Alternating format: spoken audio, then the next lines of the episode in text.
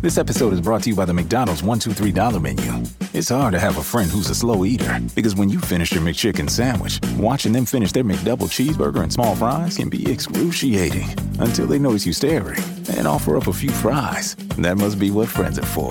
There's a deal for every moment on the McDonald's $1-2-$3 menu. Get a McChicken sandwich, McDouble cheeseburger, four-piece chicken McNuggets, or small fries for just a few bucks. Prices and participation may vary. Cannot be combined with any offer or combo meal. This episode is brought to you by eBay. This Father's Day, celebrate the guy who always makes the time with Rolex, Omega, Breitling, and more. Find modern and vintage watches with the authenticity guarantee at eBay.com.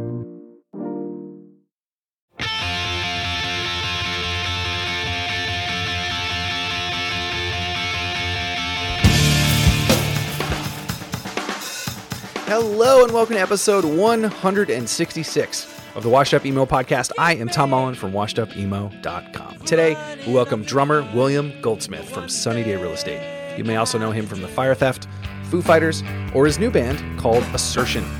William and I had an amazing discussion on how he got into music, meeting Jeremy Enigk, the formation of Sunny Day Real Estate, and the lasting impact of that band. We also talk how he met his close friend and bandmate insertion, Justin Tamminga, who you'll hear speak up at times during the podcast.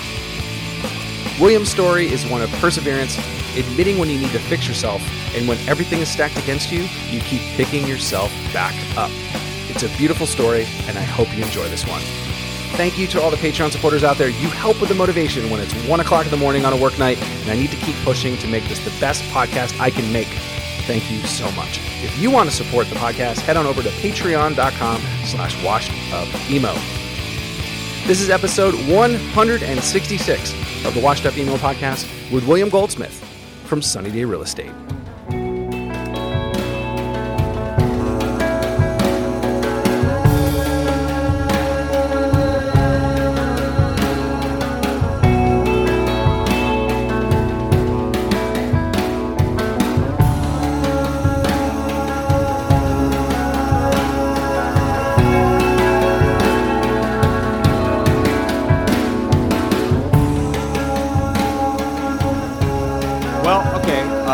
I can tell you the sort of like weird, almost uh, uh, uh, kind of embarrassing aspect of it, or not embarrassing, but um, it's kind of weird. I when I was five, I had an imaginary friend who was a drummer. Don't ask me. Not saying it was real. Kids have imaginary friends, but it just so happens that uh, this particular person, who went by the name of um, uh, shit, what was his name? I forgot. Anyway, he was a drummer. So that was kind of the first thing that really sparked my interest. And then um, the first band that I really got exposed to was the Beatles. And so I was obsessed with the Beatles when I was five and had some weird invisible dude going, Yeah, yeah, the drums are cool too. cool, cool. So, you know, I mean, kids have imaginary friends. So, but that was one of the first things that, that, that got me. So, and so I, you know, of course, I went through the thing where I was a kid where I, I thought the Beatles were the best band in the world. Ringo was the greatest drummer in the world, and that's just the way that it was. But uh, but I still love the Beatles, you know. So and then also my brother um, played the drums a little bit, and he had a drum kit set up in the basement, and I would just go down there and just stare at it. I remember one time he sat down behind the kit and he started playing a little bit, and I went and I watched from the side and watched you know the mallet hitting the bass drum, and for me that was like the coolest thing I'd ever seen. Yeah. So then asked for a drum kit when I was five and six, seven, eight, nine, all the way until finally 13 years old. They gave in and finally gave me, got me a drum kit. And it was Christmas Eve, and they got it, got it, they gave it to me. I set it up immediately and just started playing.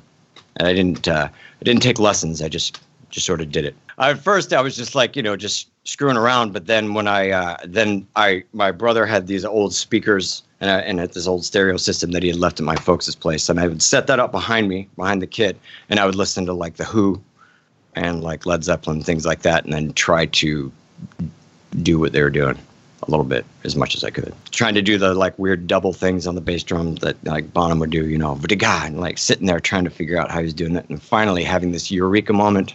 You know, I wish I would have taken lessons, but it just didn't happen that way. music you know especially there's connections to you know spirituality and i think i'd read or heard that you know raised catholic as well you were i was raised catholic and the only way that i could get through it was to play in the band Bingo. like I was like, "Oh, you're going to make me go? Well, I'm going to play in the band then." But it still felt like things weren't talked about. Like even though you're supposed to go to this thing for 45 minutes, you go up and get the host, you sit down, you go home, everyone's great. It, it was almost like a checklist versus something that actually helped. And funny that music like got me through that while I was trying to do my own thing. What was your experience with that? So Catholicism was responsible for scaring the absolute shit out of me. You know, when I was, you know, second grade, they basically, you know, they're like, "Look, you're gonna you're gonna go to heaven or hell, and that depends on if you're bad or good." And I was just like, Jesus. So you know, that's you know, you're literally like terrified. You're like, wow, okay, so play my cards right or burn for eternity. you know, like so what's playing my cards right? Unfortunately, I so listening to music definitely was a, a, way of getting through it, but unfortunately I didn't really get to play until I was 13, so I had to just sort of like absorb music um, as a way of sort of a coping mechanism, but I wasn't able to I didn't have an outlet yet. So until I was 13, but um but yeah, but the first record I ever bought was Remain in Light by the Talking Heads. That was the first record I ever actually went out and I purchased the cassette tape, actually. And then, of course, Talking Heads became. I'm, you know, I'm an, I'm an extremist. So then I was like hyper focused on Talking Heads, like when I was in sixth grade. It's all I listened to, you know. But then when I was um, in eighth grade, my brother sat me down and played me Quadrophenia, you know, uh, Permanent Waves by Rush. Yes, you know, I just, you know, just on and on and on. And uh, Emerson, Lake and Palmer, things like that. But then my sister also listened to a lot of Earth, Wind and Fire and Stevie Wonder, and I really liked that stuff a lot, and still do, actually. The groove. So, oh yeah, definitely. Yeah, I definitely yeah I've learned to appreciate that and have gotten better at falling into it as I've gotten older, which is good. I would like I was exposed to Stevie Wonder, Earth, Wind and Fire stuff like that. My sister would just always be playing it, you know. So um, and I always liked it, you know. But then when my brother sat me down and like specifically was like, because he knew I was like looking that I wanted more music, you know. So that's when he like played me Quadrophenia, and that was that changed everything. Two of my friends in eighth grade were basically interested in music too, so we basically tried to start a band. And we, of course, you know, it was me and on the drums, and then my friend who had a keyboard, and my other friend who just yelled at stuff he just screamed stuff. That was the way we could start. And then, uh, then when I started high school, I met a guy named John Atkins. Seven six four hero. Yes. And freshman year in high school, met this guy named John Atkins, and he played bass, and he played in a band. And I was like, dude, hi, you want to play? And he was like, oh yeah. So then we started a band called the Thirteen, and uh, and Jeremy actually tried out to play uh, bass for that band, but he showed up with his guitar and wanted to sing and play guitar. And we were like, well, that's great. You really sound really good, man. But we're looking for a bass player. So, so yeah, because I because I met Jeremy. Um, so I was playing with John Atkins. I met Jeremy. He was 14 years old. I was 16, and I met him. And the first time we met, we played. And uh, wow, there. And he, uh, John had actually left his bass at the house, and Jeremy and I jammed. And I played drums, and he actually played bass played John's bass because John he, there was no guitar there, just his bass, and it was really cool. You know, it was really it was yeah. Immediately the first time we sat down to play, it was cool. So that's why I thought it would be cool to have him come and play bass with John and I. But then he was like, well, actually, I guitar and sing quite well. You know, it just so happened, but that's when it really started to get serious. Where John Atkins and I were literally like we would every single day was about getting to the weekend when he got to come over and we got to play for like eight or nine hours and then go and sit at the park and like eat beef jerky and dream of making a cassette tape. You know right. music you know just like thinking about it and like wow. And then he discovered harmonies and it was like he had discovered fire or something. And he was like plays me a song and then he does the harmony. I'm like oh my god you know it's like all these you know it's cool. You know it's that's the interesting thing about you know, being self-taught or like literally just, you know, yeah, completely uh, uh, naive and oblivious and having no sort of music educational background musically is like you're discovering these things and you're like this, uh, it's this constant beginner mind kind of thing. You know, I was like desperate, hungry for more like music. Then Jeremy started playing in a hardcore band and they needed a drummer. Jeremy traditionally didn't really play hardcore, but he just, he decided to start playing in this hardcore band. So, Jeremy played, there are some songs that Jeremy plays still today that he had written back then, secretly by himself in his room with his four track. I would hear them, and it's weird. I went and saw him play the other day. Justin and I did. And by the way, he was amazing. He sound sounded it's like the most professional version of Jeremy of himself th- uh, I- ever. After the last solo tour, I just said, "Why are you not recording every single show? You're sounding better." And he he's he kind of had a well, I don't know, and I was like, "Just record the show." Justin offered to record the show that we're going to go to in Vashon. He was like, "No, I think I think I'm going to start doing them pretty soon." I was like, "Yeah, but there's no catch here. There's no like, you know, the, it's just okay. Oh, that's all right, you know." I don't know, but uh, but he sounded great. It was Yeah. amazing. I mean, I was like, you know, it was it was actually a very emotional experience. But the crazy thing is like hearing songs where you're like, man, I heard this for the first time back then Wow. when he was like 15 you know like it's crazy so anyway What did you connect on? What what about it between you two was it? well i mean just well jeremy and i clicked imme- uh, like immediately like uh the person i clicked the hardest well with john atkins it was like our first discovery it was my first discovery Right. of actually being able to like have a m- spiritual and musical interaction with someone. And it's like just you know like every moment is like wow i can't believe we just played a thing you know made a song like with parts and changes. It's crazy. So jeremy and i really played well together the first time we played. But then when he started playing me the songs that he worked on by himself kind of secretly it they were so it moved me like i mean i mean i was just like holy shit. You know i would be almost in tears listening to these songs. I'm like dude how many of these do you have? Those stayed uh, in you know in his room. It was like his thing. It was like his special private thing that he did by himself. And so then but the hardcore thing you know it was like you know i think it was a way to to actually start playing shows you know because you know what i mean? To actually go and be able to play a show because hardcore shows you know the kids being put on by other kids you know And also different genres. Sure, although it was all pretty much like, you know, it was pretty much all very similar. That was a way for us to actually like going out and playing shows, which was actually very scary, but you know, but we did it because we wanted to do it. So, but I was a senior in high school, and Jeremy was uh, well was was supposed to be a um, I think sophomore or junior, but he kind of decided to just sort of like not do the school thing anymore. And he and my friend uh, or my friend Aaron were uh, living on the streets for a while, but then they would just you know they would most of the time they would sleep in the uh, the woods by my parents' house, and then as soon as the coast was clear, then they'd come in. And, During during his high school years? Yeah, yeah, yeah. Wow. Yeah. And then uh yeah, so and then we practiced at my parents' house, you know. So, So- your parents were supportive of make making music? They just sort of accept they finally just had to accept it.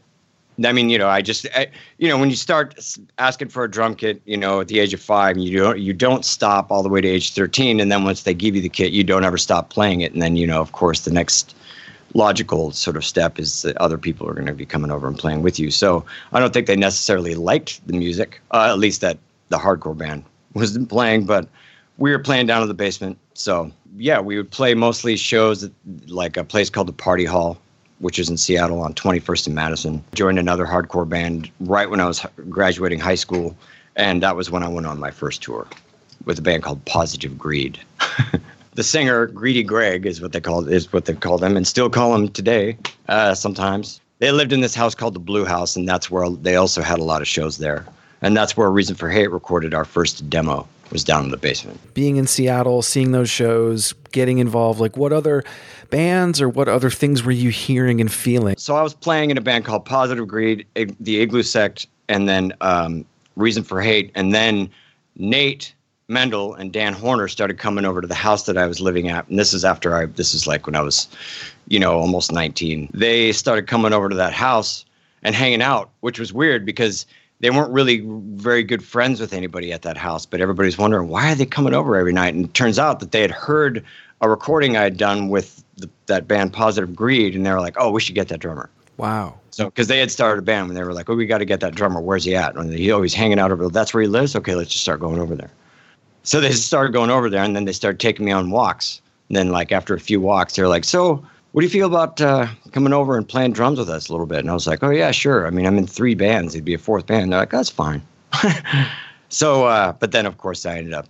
Nate gave me a talk. Had a talk with me and was like, "You know, you need to." Uh, make a decision, you know. So I quit those three bands, stay with that band. But it was after Sunny Day had started. Well, that wasn't what we were called initially, but uh, it was after that band had started, and then all of a sudden, like the the we just started discovering things like Slint, Spiderland came into the picture, and that was like you know that was like this weird like whoa, you know, it was a whole different thing. They obviously had a huge influence on Sunny Day Real Estate, but I don't think it's anything you can really hear. Really, it was just more like we were inspired. So Sunny Day was really, really inspired by Rites of Spring, The Hated, Lungfish, uh, you know, and of course Shudder to Think, Fugazi, things like that. So, so that it, it was a really, it was an interesting experience getting into hardcore and being like, you know, it's it's it's cool. Although I mean, I don't. I, I, was more like I grew up on like classic rock, you know, and kind of more the sophisticated song arrangements. I liked the you know the energy of the punk rock thing or the hardcore thing. But then it was an interesting experience discovering like Fugazi and then discovering, you know, like Shudder to Think these bands that are from the punk rock scene that are like experimenting with with actual like song arrangements and and and melody and things like that and that's pretty much what sunny day real estate was was sort of an experiment by people that played hardcore to see what it would be like to actually like you know have like more sophisticated arrangements and space if possible you know but then we didn't have a singer. We couldn't really find a singer. We were instrumental for a while. Then Dan was like, "Well, we'll just do what we always do. We all, you know, just scream." So Dan screamed for a while, and then um, I showed them Jeremy's stuff that that he did by himself, and they were blown away by it. And so we started asking Jeremy to open up for Sunny Day Real Estate just acoustically, just by himself. So he would open up for some shows. And then I started pushing the idea. I was like, you know, maybe we should have him come and sing for the band. And Dan was like, no, no, no, it's fine the way it is. I was like, okay. Then finally, when Nate went on tour with Christ on a Crutch, he um, Dan said, okay, here's what we're gonna do. We're gonna start a project with Jeremy singing, and he and I'll play bass. You know, Nate's gone. I'll play bass, and we won't. We'll call it just a completely different thing. And so we wrote like, God, uh, we wrote quite a few songs. Um, I think initially like six songs and then um, played two shows. I think, yeah, we played two shows. One show was at a high school at eight in the morning, which was very bizarre. Or not a high school; it was like a, um, it's called like Best. Was like an alternative school or something. Or, and then um, yeah, man, playing a show at 8 a.m. is is not a good idea. It's a shock to the system. It's really weird, you know. I was like, so all ages shows were illegal for a while, uh, in Seattle, and so uh, and then Curtis Pitts was able to arrange uh, having an all ages show at the Oddfellows Hall, and so it was us, at which we were called Thief Steal Me a Peach. That was with Jeremy and Dan and I. That ex- that experiment, Hush Harbor, and uh, which is John Atkins from Seven Six Four Hero. That's his band before that, and then uh, Rain Like the Sound of Trains, which is Pete Chramiec from Verbal Assault his band and Dougie Bird from Beefeater, and Josh was the drummer. Uh, and then this band Chikung, which is like this weird sort of weird drum thing, kind of hard to explain. But um, and we played that show, and uh, and then Nate got back from the tour with Christ on a Crutch, and we were like, "Hey, can we show you something?" So we played him the six songs, and he was like, "So what do we do now?" And we are like, "Well, we were thinking maybe we dump the forty six songs we've written, and then." start new with these these new with these six songs right here and then you know and you start you play bass and you play dan's parts and then um, dan will just play second guitar and so that's what we did pretty much well nate heard the songs and heard jeremy singing he was like okay it's a no-brainer yeah we should do this you know he's like, obviously you know i mean it'd be silly to like start us st- i mean you know may as well just put the two together you know except for it was more like the other one took over and everything else that we had done in the past just should have got thrown in the trash. It's unfortunate. I wish that we would have recorded all that stuff we had done back then. We only recorded some of it, but you know, I mean, I'm not saying it wasn't like really great, but it's just still interesting. It was a very inspiring time, that's for sure. Uh, leading up to where Jeremy had joined the band, like my our experiences, uh, Nate and Dan and I, our journey to get there, like uh, uh, exploring music, was definitely like a huge turning point for me changed everything. You know, it's crazy. What did you learn from them, or what what did you guys learn together? Oh, we just learned that we were, were capable of of of writing music that was like it wasn't like anything we'd ever heard. and it was really interesting and really exciting to play and it was just it was really cool. It was the kind of thing where we would get done, we'd be like, you know, you know, can't believe that we just actually wrote that, you know, you know. So, you know, and Dan was very, very uh, Dan. Dan had this way of of of inspiring you, uh, literally like true, like reacting to things that you were doing as if it was like it was the greatest thing that had ever been done and no one's ever done it before and like eh, you know and and it really really pushed you further. So it's interesting. What was happening at the time that you felt this this had a place? It didn't it didn't have a place. That guy curtis pitts was able to get an all ages show set up that one time but then it was after that it was still like pulling teeth like all the all ages shows were illegal and you couldn't get a show at any of the local Seattle clubs or anything or bars or anything unless you knew someone in, in that scene. So where we were coming from, like the hardcore scene and the I don't know you want to call it the grunge, whatever scene, whatever that scene, that thing that was happening, they were totally separate. And unless you were somehow connected to that world, you couldn't get a show anywhere to save your life. Nate was trying. Nate would call this place, that place. They'd just hang up on him. So we were stuck in the basement. Every now and again, we would basically go to, like, say, Moses Lake or Spokane to play a show. Like one time we went to Spokane and played a show with Lungfish. So it was Jeremy opening up. It was Jeremy, Enigk, Lungfish, and us. And that's the first time I saw Lungfish, and I was like, holy shit.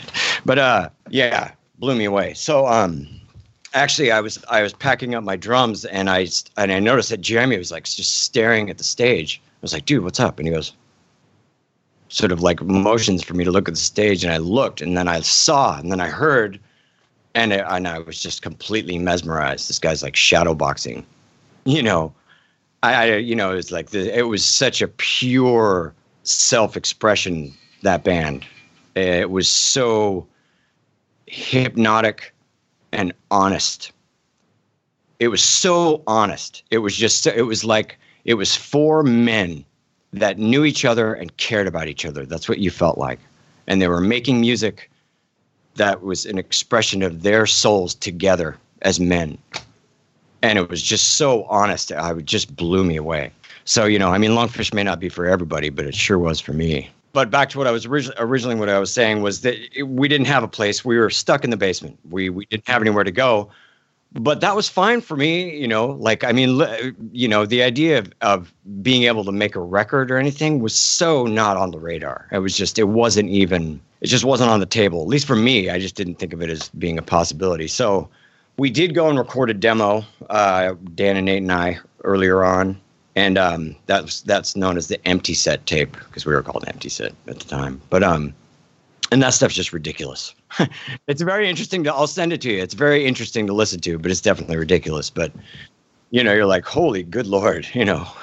and then I maybe that sort of isolation, or just having nowhere to go, but the basement contributed to the it be, being such. It was already a personal thing, but it became an to, an exclusively personal thing. It was like, this is for us and no one else. This is like, this is our way of like expressing ourselves, you know, and this is where it's, where it's going to stay. And it was still that way when Jeremy played in the band, but then, then we ended up accidentally getting a show at uh we were uh, oh well there was a there was a turning point where then all of a sudden all ages shows were uh, possible again so then we slowly started playing s- some shows here and there we played a show with unwound and jawbreaker at this one place. Can't remember where it was. Um, and uh, you know, so that started happening, and then we accidentally got a show at the Crocodile Cafe with a band called Skirt because Engine Kid at the time couldn't. They could. They were supposed to play the show. They couldn't play. So then. Uh, Greg Anderson from Engine Kid said, and he was in Brotherhood too. He, he said uh, he told the promoter Eric Soderstrom. He said, "Hey, you know, there's this band Sunny Day Real Estate. You should have them play instead of us." So we did, and he saw us play and then he said you know what? As an experiment i'm going to put you guys on the sub pop anniversary party show as the first band just just to see what happens. So we did and then there was one person in the audience and that was jonathan poneman. He walked up said you guys want to make a record? And we said yeah right and laughed at him. And then realized that he was the guy that ran sub pop and that he was being serious. So we said okay you know so that's that. And then he paid for the release of the Thief Steal Me a Peach seven inch. It was uh, it was called, and but then we put it on One Day I Stopped Breathing Records, but it was really paid for by Sub Pop, and then we and then we went and did a bunch of touring, you know, and played shows to like about on an average of two to six people a night, you know, night after night after night, and then uh, you know toured with the Dirt Fishermen, Thirty Odd Six, stuff like that, and then then when we were in the process of breaking up, we tracked the music for the Pink record, but not the vocals. Jeremy decided to leave the band, and then we just we got offered to go on tour. Shudder to Think, and we're like, dude, we have to go on tour. Shudder to Think, and we should finish the second record at least, you know. So we went on tour. Shudder to Think, and this was after Diary had come out. Finally, had come out, and it was weird. We went on that tour, and then slowly, show after show, people started showing up more. And then all of a sudden, we started realizing that there were these that were, there were people showing up, and there was a response to us that was. It wasn't like a contrived, like you know, superficial people cheering. You know what I mean? It was like there was this authentic spiritual exchange. Like there was something that we were doing that hit some folks that you know there was an expression of our humanity that was picked up by people you know i guess mm-hmm. and and that was a very overwhelming experience. And that's where I, and then i got kind of sad. I was like wow too bad we're breaking up. We got back broke up. Jeremy uh, went into the studio uh, dan went in and put his guitar tracks down. Then jeremy went into the studio with brad and did the vocals for the pink record and then it came out. Wow and from that that ending time, did you start? I mean, again, this the the the dreaded word that everybody hates and is the most hated word in music genre. Did you feel that it like it was being connected to you guys, and was it something that felt weird from the get go, or was what? it something the word emo, like having it connected oh, oh, to you oh, oh. guys? It well, it, it was so it surprised the hell out of us because, um, and I mean, I'm not, I'm not saying I don't. I'm not saying this in any sort of way to disrespect anyone who is. I mean, I just, I don't know. That's I, totally I fine. When we were, when we were in the hardcore scene, the the first time I heard the word emo was when someone was insulting someone uh, for basically being the kind of person that was standing in front of everybody and being the most into it and trying to make it so, like this kind of look at me thing, you know. Yep. That's that's that's what that's my, that was my first experience with it. But really, where the word emo came from uh, was I think somebody wrote an, a review or an article regarding Fugazi, I think, wasn't it? And or was it was it was it Fugazi or was it Red Spring? I can't remember. Some somebody used the word emo. So I don't know. The emo thing is weird to me in a, in the way just because it's I would imagine it means emotional. And so emotion emo, human emotions have been the driving force or launching pad for our all art and music since the beginning of the beginning. So it's not a, that's not a new thing. I think it, I think I think that's a word to basically just try to describe something that is a more sort of just um, authentic, or what is supposed to be a more authentic and um, honest approach towards song arrangement or air sculpture uh, that is, you know, uh, is powerful, but also can be overtly vulnerable at the same time. Do you wish that the word was never attached to the band? Oh, I mean, I, I don't know. It is what it is. I, I, don't really think about it. You know, I mean, for me, it's just they're just songs. It's just it's songs. You know, to me, it's like to say something is emo is like is like you know it, they're songs. It, they're songs. It's it gets complicated because it's not it's not really hardcore. It's not metal. It's not, you know, whatever it's hard rock. You know what I mean? But it's they're just they're songs is what they are. You know, it's just it's different. So, you know, and people need to you know figure out a way to you know categorize. It. Yeah, yeah. Oh yeah, yeah. no, definitely. I mean, so. it, it is what it, it is. It is what it is. You know what I mean? It's like what what emo I think means to some people is the thing that you and I are talking about. You know what I mean? I mean, it's like that way to describe like something that is the music that you and I were just, you know, describing. And so, in that, in, to look at it like that, then no, it's not a bad thing because it's it's uh, it's uh, music with a, a, um, to appro- uh, people trying to approach music from a place of authenticity. That's what it's, you know. I guess you know, to allow their humanity to come through, you know, honestly through the the music, you know, and not be and not be trying to put on a show, but just expressing what it is to be a human being. Retrospectively, what I will say is that what I don't like is how the sort of like the giggle factor that somehow co- goes along with the emo thing, uh, kind of belittles or cheapens, you know, some music and and band or and and or bands that um that should not have that done to them. I love that you said that because I think it's the most marginalized word or genre because if it's oh well it's good but it's but it's emo.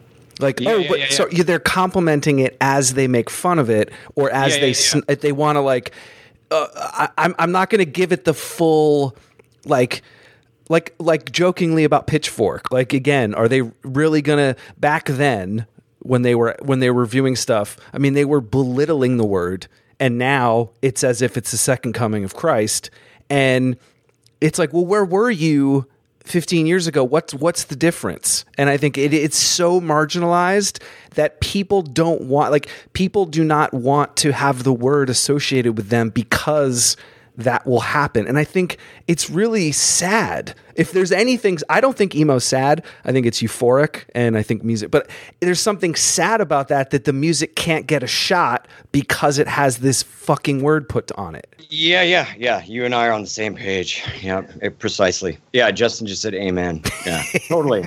Yeah. So that's the thing. That's the thing is there's this like other there's this like this this little elephant that doesn't really exist that was placed in the room that is you know um, um, uh, taking away from something that is important or like uh, uh, making light of something that is not light. so After L- LP2 or the Pink record, what were what were some of your thoughts? What did you think about? Were you like, well, I'm gonna I'm gonna do something new? I mean, I know what what happened, but I'm saying like, what what was in your head of like, well, fuck, this thing just ended. We had all this going for us. All these people are getting into it. I had no idea. On the last show that tour um, at the Black Cat, we played two show two two two nights at the Black Cat. Second night was the last was Sunny Day's last show, basically, and that was the last show of the tour.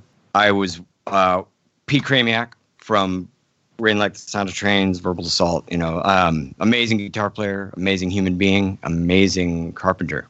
Uh, he um, and amazing father, by the way. Uh, he was sitting with me in the bar area, and somebody put a folded napkin in front of me on the table and said, "Dave Grohl would like you to call him." Had a phone number on there, and so I didn't know what I was going to do. But then that ha- that happened, and so that sort of ended up immediately, sort of leading from that last show into what was going to happen next, which is what it is. Right, the couple years with Foos, and then after that, because you've you've talked about that plenty. I think people need to talk about is the fire theft. Yeah. Well, what was interesting, so after I quit the Foo Fighters, like we made the How It Feels to Be Something On, then we made Rising Tide, and then broke up again, and then that's the the fire theft thing. Yeah, and I think the fire theft was. yeah, It's probably frustrating for people, uh, understandably so. It's just like Sunny Day breaks is together, breaks up. It's together, breaks up again. Is sort of Sunny Day, but not called Sunny Day. You know, it's like and has you know the other three members. You know, like with Nate and Jeremy and I instead. You know, so it's got to be really confusing. I feel so, I feel bad for us being so all you know, but there are reasons behind all of it. But it's all very a long, very very long story. But, uh, How it feels to be something on. I think there's a there's a there's a there's an energy in that record. Yeah. Can you talk about that a little bit? Like, is there? yeah, yeah, yeah, yeah. That the, yeah, it was yeah, it was very inspired record. Yeah, definitely. For sure. When we were approaching that record, we were like, you know, we were like, well, we're going to do exactly what we did before, which is have the music that is that's going to come out of us at that time be what it is, be what comes out. And so that's what came out, you know. And it wasn't anything like the first two records, but we knew that was going to happen, you know. because Someone told me. different. Yeah, someone told me Diary was your Nevermind, LP2 was your Spiderland, and How It Ah. Feels was your OK Computer.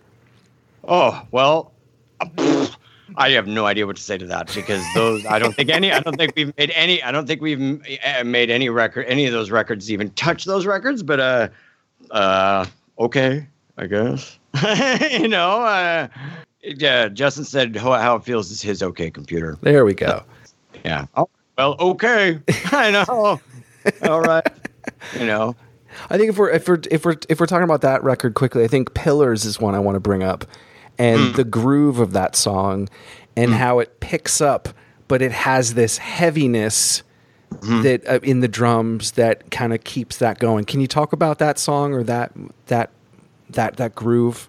Yeah, I mean, I guess I could talk about it. Although, um, it's kind of hard to explain. Like, I don't know if I could really. Well, no, it's just um, to me, it's kind of a, a lot of the music is is like a mystery to me, or I don't know, for all of us. Like, they just they they happened. It's not like a thing. There wasn't. There's never a thought process like that is like I'm going to do this like this. It's like it's just it just it, it is i don't know i don't know how to explain it. It's just this thing that comes from somewhere internally and then sometimes feels like partially externally. Uh, I, mean, I mean aside from like externally someone in the band like uh, I, I don't know.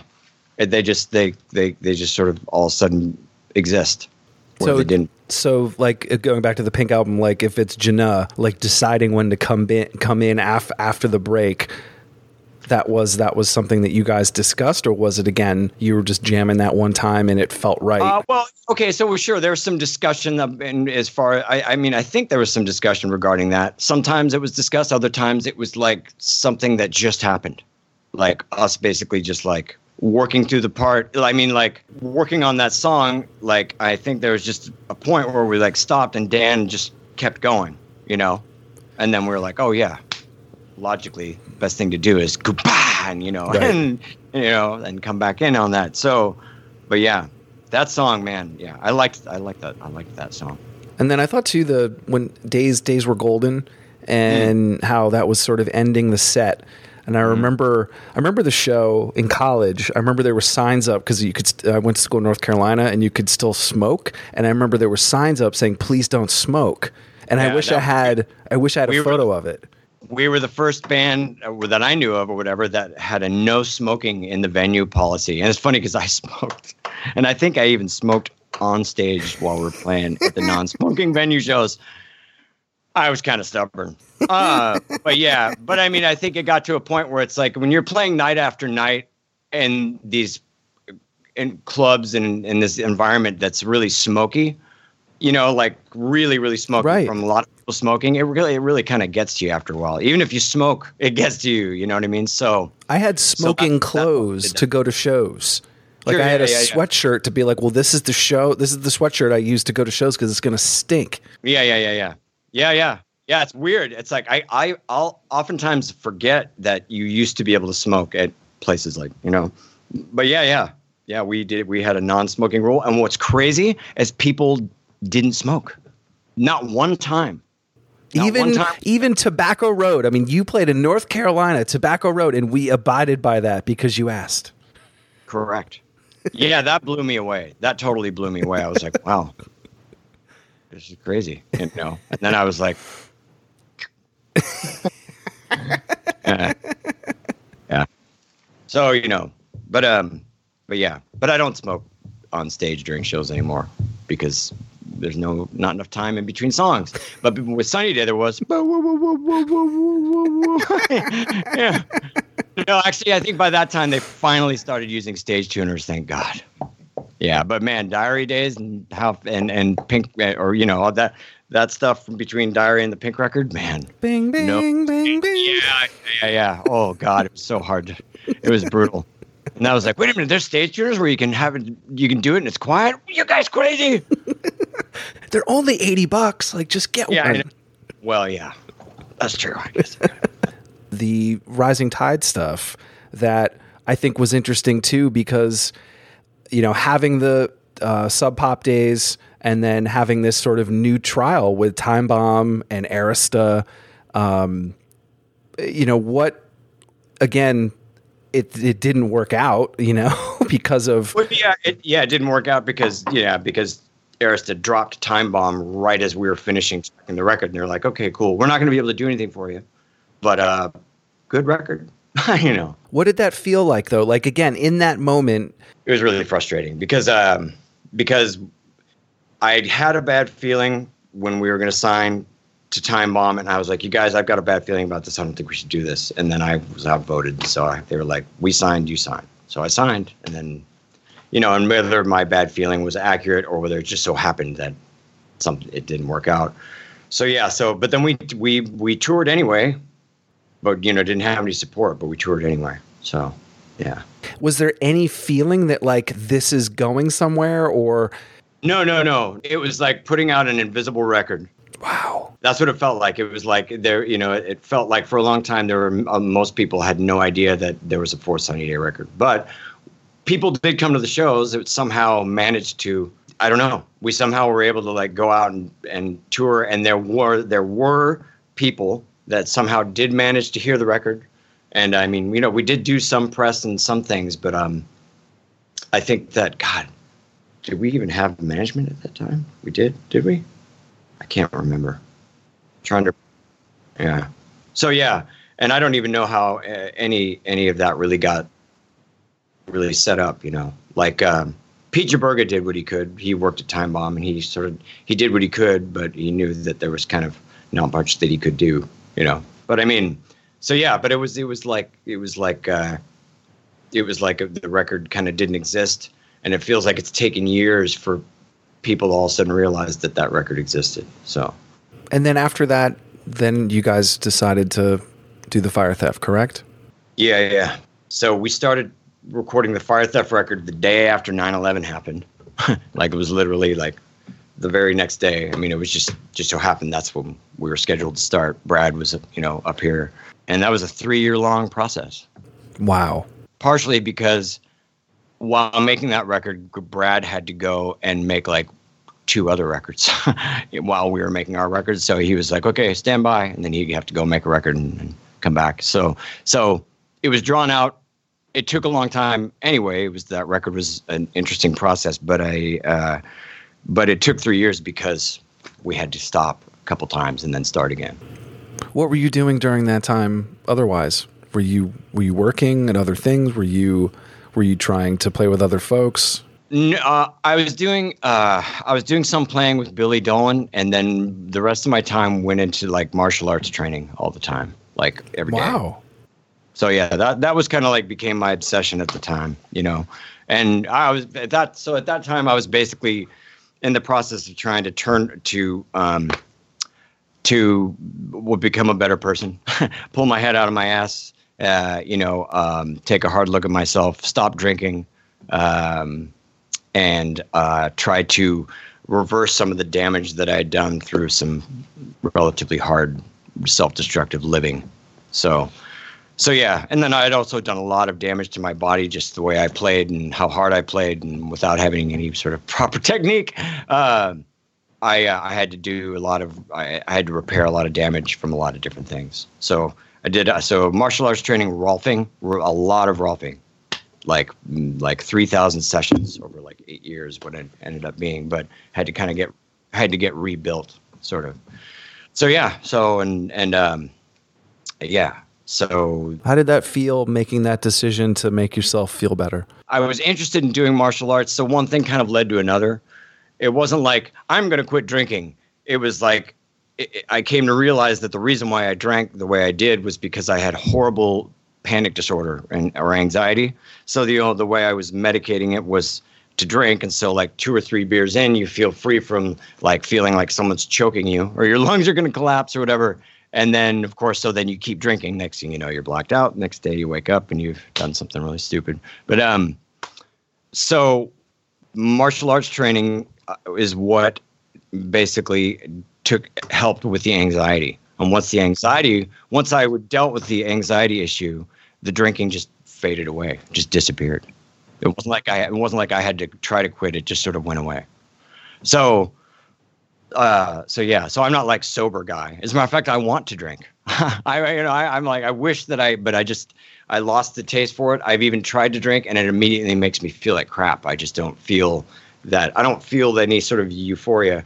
It goes straight to feeling like crap. So I don't know if there's like a chemical makeup or body chemistry thing that changed. I don't know, but uh, so, but I mean, it felt, it, uh it you know i mean it was and then i was drinking like 12 ounces of wheatgrass a day four shots every um, so i you know I had really lived kind of hard, so I had to basically go to some serious extremes to like completely clean my digestive system to you know and you know like change you know give yourself a blood transfusion with transfusion with wheatgrass. That's essentially what you're doing with that stuff. It's the closest thing you can come to actually drinking blood. It sounds really gnarly but i mean that's that's basically what it is so um And that was around the mid 2000s? Okay, yeah, I remember because we, when Fire Theft toured, I had to, I was given this training regiment that I had to do at least three days a week while I was on the road. So I had to figure out a way to like find, go find a place to train between sound check and the show, at least days a week and stuff like that. So,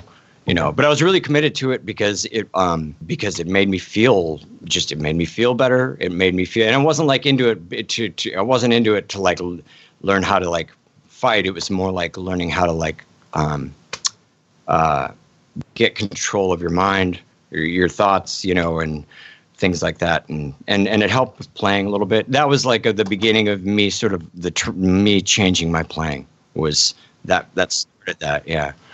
But just trying to learn how to relax, learn how to breathe.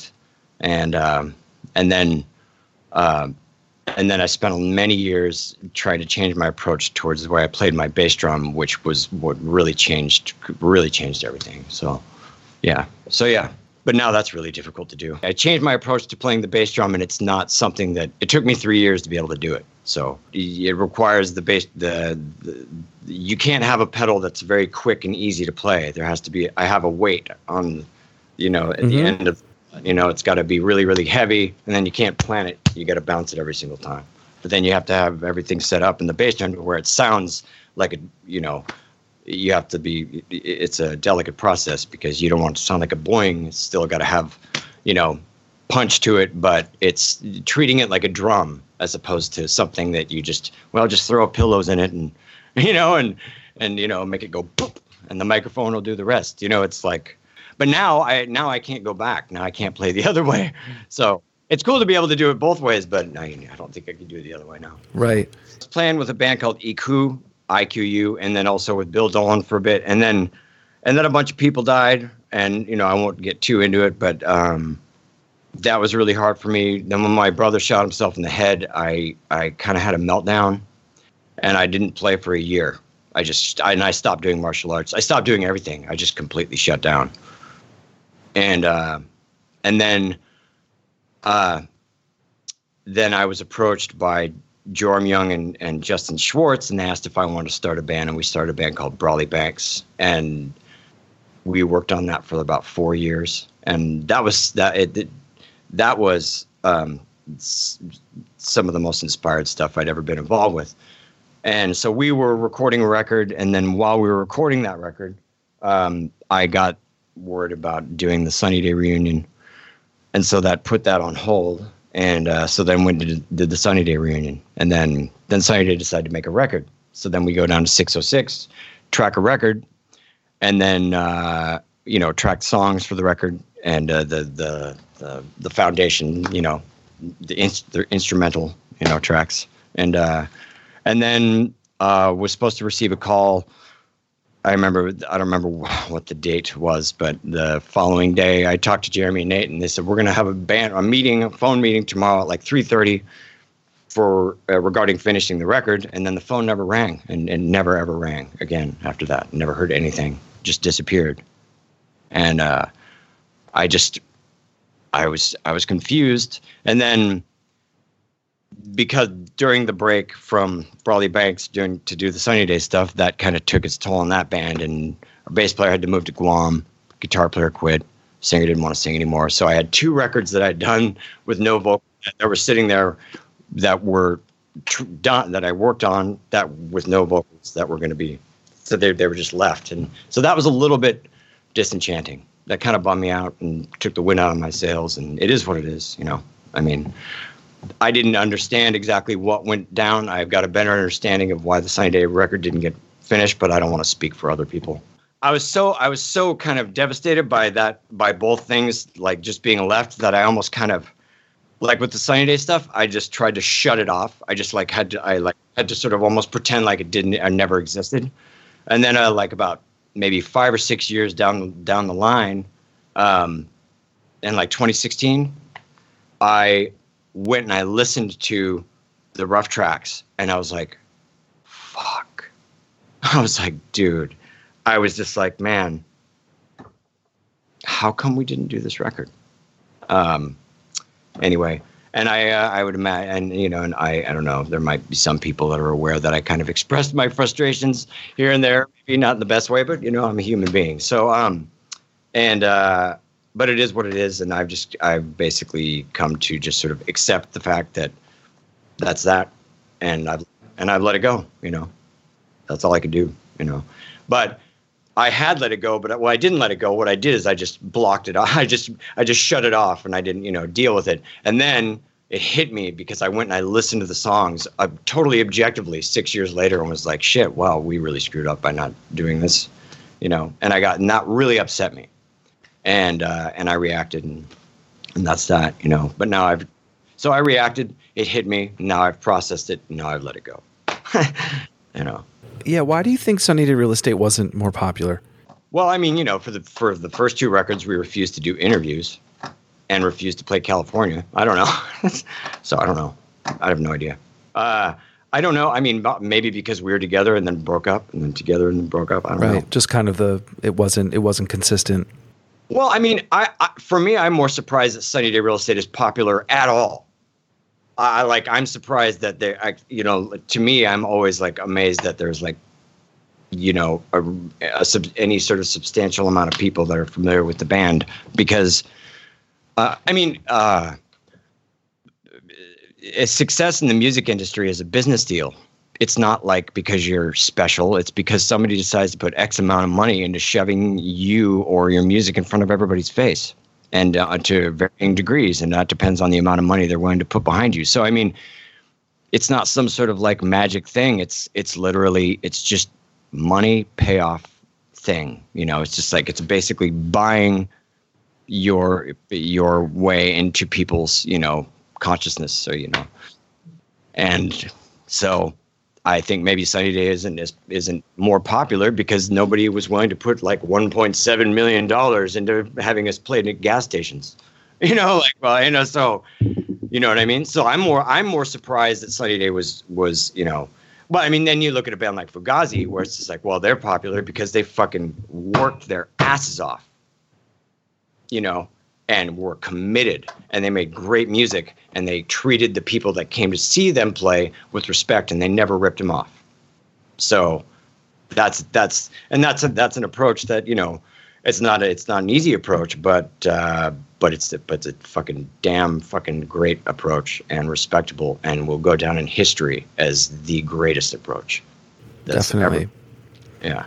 Fugazi changed everything. People say nirvana changed things. I'm like no Fugazi changed things. Nirvana was great. I love Nirvana. But I mean, what ch- changed things as far as Nirvana is concerned is like Nirvana got the millions of dollars put behind them, you know, and they were a good band. They were a really great band, you know, with like this really sophisticated approach towards um, uh, nursery rhymes. You know what I mean? Essentially. And I don't mean that in a bad way. I mean, like, you know, like songwriting writing a really great simple song is a very very it's a challenging thing you know especially like a really great song. So so i mean you know you know they were amazing. So but you know so they've changed things just in different ways. But fugazi for me was this ethos. You know i'm, I'm not going to get on mtv but i can put on a show. I yeah, can, yeah, you put on a show, yeah. But as far as like, as far as getting like doing what they did, where you have to write like amazing music. number one, number two, you have to uh, you have to work your ass off, you know, totally You have to be willing to do those things. So, but yeah, I agree. Yeah, I mean, yeah, I made it so, yeah, yes, you can do it, you know, but it's hard work. Yeah, it's a lot of hard work. I think too having like you mentioned earlier having those two records and then having ha- having loss. And I think loss is something that I think unless it happen unless it happens to you, it's it's hard to experience or learn from. Did you think about moments? Like, were you like thinking about more about being appreciative of what was happening in the moment after those times? Like, not necessarily from a specific example, but like having those musical moments or doing music now, you know, and and and being like, you know what, I this I it, because I had, you know, when I had loss, I want to go back to those times where you want to talk to them or you want to ask them those questions again and you can't. So now it's like, well, now I'm going to do it with everyone else that's around. mm-hmm. Yeah, yeah. I mean, I think I understand what you're asking. As for me now, I I I appreciate playing. I appreciate now and appreciate the people that I'm playing with now and appreciate the music that I'm doing now uh, more than I've ever done so before, and I'm more able to now. Like I'm, I'm. uh I mean, you know, I'm not a kid with his head up his ass anymore.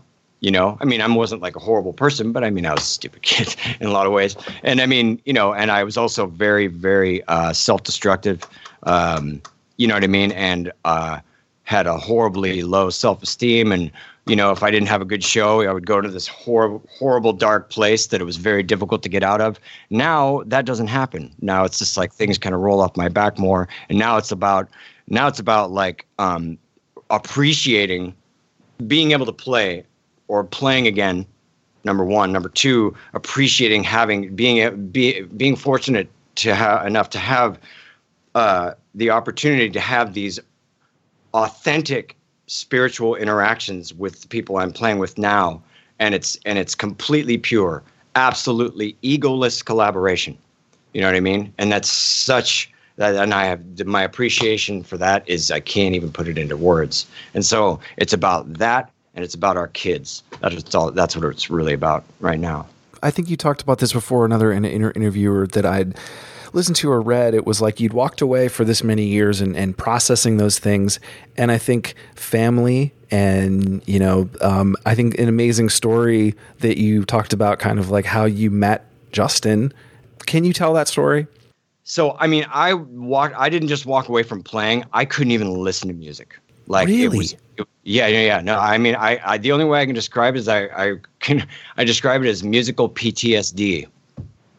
Wow. You know, I couldn't I couldn't I didn't want to listen to music. I didn't want to talk about music. I didn't want to have anything to do with it. I just I just compl- had to shut it off because if I listened to music, I it would hurt because I because there was this part of me that kn- I knew that I that I did want. There was a part of me that did want to play, but I just uh, but but didn't. But I was just walked away. I was just like you know, all it's just brought me is nothing but just you know knives in the back and you know or just like rugs pulled out from under my feet you know or like really really hard work and then just being left in a ditch you know i mean it's like or so it felt like you know and and uh and so yeah i mean i just i, I couldn't even listen to music and then um justin had uh so i tell the story and i i have the beginning of it incorrect sometimes justin well, every time I so I so Justin had contacted my wife on Facebook and basically said, "Hey, you were married to William Goldsmith. Will you tell him that I learned how to play drums or tried to learn how to play drums by trying to dissect the song 7 and and then also just say that, you know, Sunny Day Real Estate had uh, was an inspiration for me and tell him, "Hey, you know, thank you." But then oh yeah, that's right. And then well, she was like following stuff that you were doing, and then she was saying, "Hey, look, they're practicing," and I listened and I said, "Hey, tell them I said the drums sound good," and she said, "William Goldsmith says the drums sound good." Channery said, "You know, you should look at what this guy's doing. Uh, he teaches music to children. He teaches music to autistic children. Uh, he has a band with his kids." And uh, and his son is also autistic, and so our our four year old son Logan uh, was diagnosed with autism, and so uh, I was in the process of trying to get wrap my head around it and understand it, you know, and I was kind of flying blind, and uh, so I kind of wanted to copy after Justin's homework, and uh, so to speak, you know, learn. I wanted to learn from him, and then in the process of of doing that, I th- then I heard his band, Pig Snout, with his kids, and it, and and that's what hit me really hard I was like, man, what am I doing? I was like, not only not only will I not listen to music, I'm not playing music, I'm not I'm not I'm not like bringing music into my children's lives in a way I'm I'm not not intentionally, but almost depriving them of it because it's not I'm not it's not even on my radar. and I saw I, I saw what what Jess was doing. Sorry. It's okay. Yeah. So I saw what he was doing, and I was like, man, I need to play music. I need to bring music to the lives of my children. I need to. I need to do this again. You know. So then the story gets kind of funny. it's like, sorry about that. I just, uh, Why are you apologizing? well, because you know, shit. Um, I think it's absolutely beautiful that you met someone that's working with someone with a similar like your son also is autistic. He's teaching drum. You're a drummer. Like it's supposed to happen. This was supposed to happen. yeah, yeah, yeah. No, I, I agree, and so I guess that's why I get emotional about it because it it hit me like a like a bolt of lightning, and and so then so then I contacted Justin, and uh, and uh, I, I it was funny. I was like, dude, you know, uh, I went over to his house and I sat in and I played I played with him and his 11 year old daughter double drums. So she was on drums, I was on drums, and that was my first time sitting down and playing drums for nine years Wow. was sitting down and sitting in with with those two and it was really fun. And it was and she was the boss man. She was running the show. I was just like you know i'm following you you know you you lead. And uh and uh then i and then i contacted justin and i was like man you know be kind of cool to like have like two drummer thing with pig snout and like me backing up with what you know she's doing. Or if like lucian you know sometimes his son would play drums. I like you know double drum thing and pig snout and he goes yeah man that, that might be cool. And then uh, he he approached dahlia and, about it and dahlia was like no it's a family band she's like it's a family band no offense towards him but it's a family band and i obviously had to respect that and and i still do. So but we jammed together and and she seemed to have a good time. So i think maybe someday there might be hope but but but like i said before until that day comes we started justin justin sort of started coming over and like kicking me like a horse you know like every you know every now and again and he'd be like set your drums up sit down you know come over to my house play these drums oh i'm gonna come over there set up your drums i'm gonna bring my amp and then he brought an amp and he was like, okay, next time I'll bring a bigger amp. it was, wasn't quite loud enough. But uh, so, and then we just started playing every now and again. Every now and again became more often and then became as often as possible. And then when I, I saw, I went and saw his, his, his other band, uh, they're called Blind Guides, and Brian Gorder is the bass player of that band. And I was like, holy shit. I was like, dude, I was like, okay, so I need to jam with that guy, and I need to start a bass. I need to start a band with that bass player somehow. And I went up to Brian. I was like, not sure yet, but it's, somehow I'm gonna. St- I'm starting to play again, and it's somehow someday uh, I'm gonna. I want to do a band with you. I think it'd probably be a good idea. I really want to play with you. So then I ended up actually just. They were kind enough to start a new band. with Brian and Justin, with me playing drums, and so they still have their other band, but now they have a new band with me. So very nice of them to do that. So, but yeah, so then we and then we've just been writing and writing and playing. We just and we've been playing shows, and we've been like recording stuff just here, you know, and um, and yeah, and that's what's happening. Yeah, And the band's called Assertion. assertion. Yeah, because I think that's what we all agreed that we need to work on. I think it's beautiful that you're playing. I think it's beautiful that this happened and there's music and it's funny where it where this what it's funny what music does. Like sometimes it's Mm-hmm. Yeah, yeah. negative, sometimes it's it's there um, and it pulls you out of things and I think for you to to be doing this now like what what does it feel like now? uh, I just feel fortunate to be able to play again. I just fortunate to be. I feel more than anything. I feel really fortunate to be able to play with two two such amazing uh, amazing human beings uh, as Brian and Justin. And uh, so yeah, I just feel lucky that that I was that I'm able to do that. And then I think there was a either a Instagram live or it was a Facebook live. Jeremy had come over to jam. Oh yeah, yeah, yeah, yeah, yeah, yeah. Yeah, he came over. That was fun. When was that? I feel like that was like I couldn't remember. When was that, Justin? That was like what, like maybe five, Six months ago. I guess so. Yeah, time is weird for me, but August esque, Augustish. Yeah, yeah, yeah. It was around there. Yeah, yeah, yeah. That was fun. Yeah, he came over and uh, um, why did he come over? Oh yeah, he came over to give me to bring me some Fire Theft vinyl, and uh, gave a couple of those, and then uh, and then uh, we were like, want to jam? And he was like, sure. So you know, so he just he grabbed the bass, and yeah, that was fun. And actually, we worked on the lamb to the slaughter pulls a knife a little bit uh, and and he sat in while we were working on it you know just for fun right? Didn't he? Yeah, Yeah, yeah. yeah. we did play that yeah, Yeah, and when it's a very when it was in its so that song was weird. That song was one of those things where um, justin sort of we're about to start practicing and justin started playing uh, the main riff and then he stopped and we were, he was like okay let's go. And i went uh-uh-uh go back. What was that? And then he starts playing it i came in and then we started playing it. It went through and it went to the next change and then it the song went from beginning to end arrangement wise the way it is now that first time. So it was one of those things where we literally- started playing it and it and it wrote itself.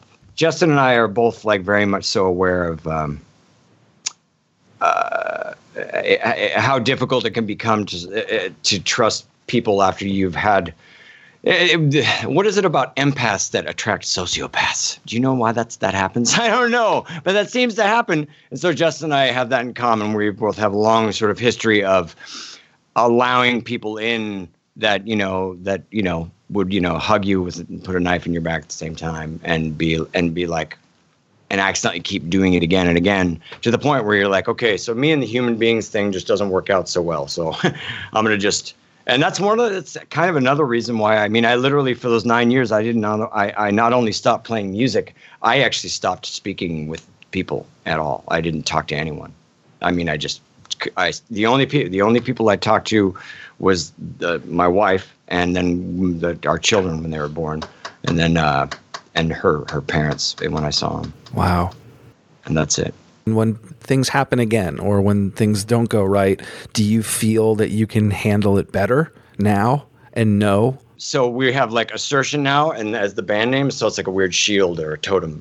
so we're, it's not going to be a problem. No, uh, uh, yeah, no, I, I, I don't. I want to say yes, but at the same time, it's like I'm, I am extraordinarily careful. I, I not only do I not really interact with very many people, but I actually just don't have the time to now. It's like we have to fight to try to get time to practice. But aside from that, it's like, you know, I've got three kids, and I mean, there's people who have more kids, but for me, it's like it's just nonstop. It's just like, okay, you now you need this. Okay, I got to. I'm going to take you here. You know, there isn't much room for you know there is there isn't any room for anybody to like slip through any kind of cracks. There are no cracks. It's like there's this woof, like you know thing where it's like time taken by children. The band isn't a separate thing from my family. It's it, they're they're integrated, which is really cool. Yeah, I mean my kids they you know they you know Justin is he's another member of the family. Brian's another member of the family, you know, as far as they're concerned. I mean, I just feel fortunate to to have those dynamics and have them integrated with the family and music and have it all come together. So, yeah. And I owe really owe it to my wife Channery for saying, "Hey, you should look at what this guy's doing." you know, that's because. And then I looked, and it's a good thing I looked. So I kind of fought it for a minute. I was like, "Nah, what do you mean? Nah, what do you mean? Well, I don't want to look at anything." And then you know I did, and then changed everything. It was hard at first because then it made me really look at myself and regret the lack of music, but at the same time, it is what it is. And it took the nine years. I mean, I had to get, I had to somehow get back to a point where I just, I wanted, I desired, you know, music, I, to play music again. I had to really, really want to do it. You know, I had to really want to play to start playing again. And so, and that's, and, and looking at what Justin was doing, and especially, especially seeing what I don't know if you've ever heard Pig Snout, his band with his kids, but I highly recommend uh, a good, just a good introduction would be a song called "The Tar Trap" by Pig Snout. You can go on YouTube. There's a really great video. Man, it's really the, the songwriting is amazing. It's it's just amazing. It's an amazing song, and it hits you, you know. And uh, so yeah, it was that that really made me made me want to play again.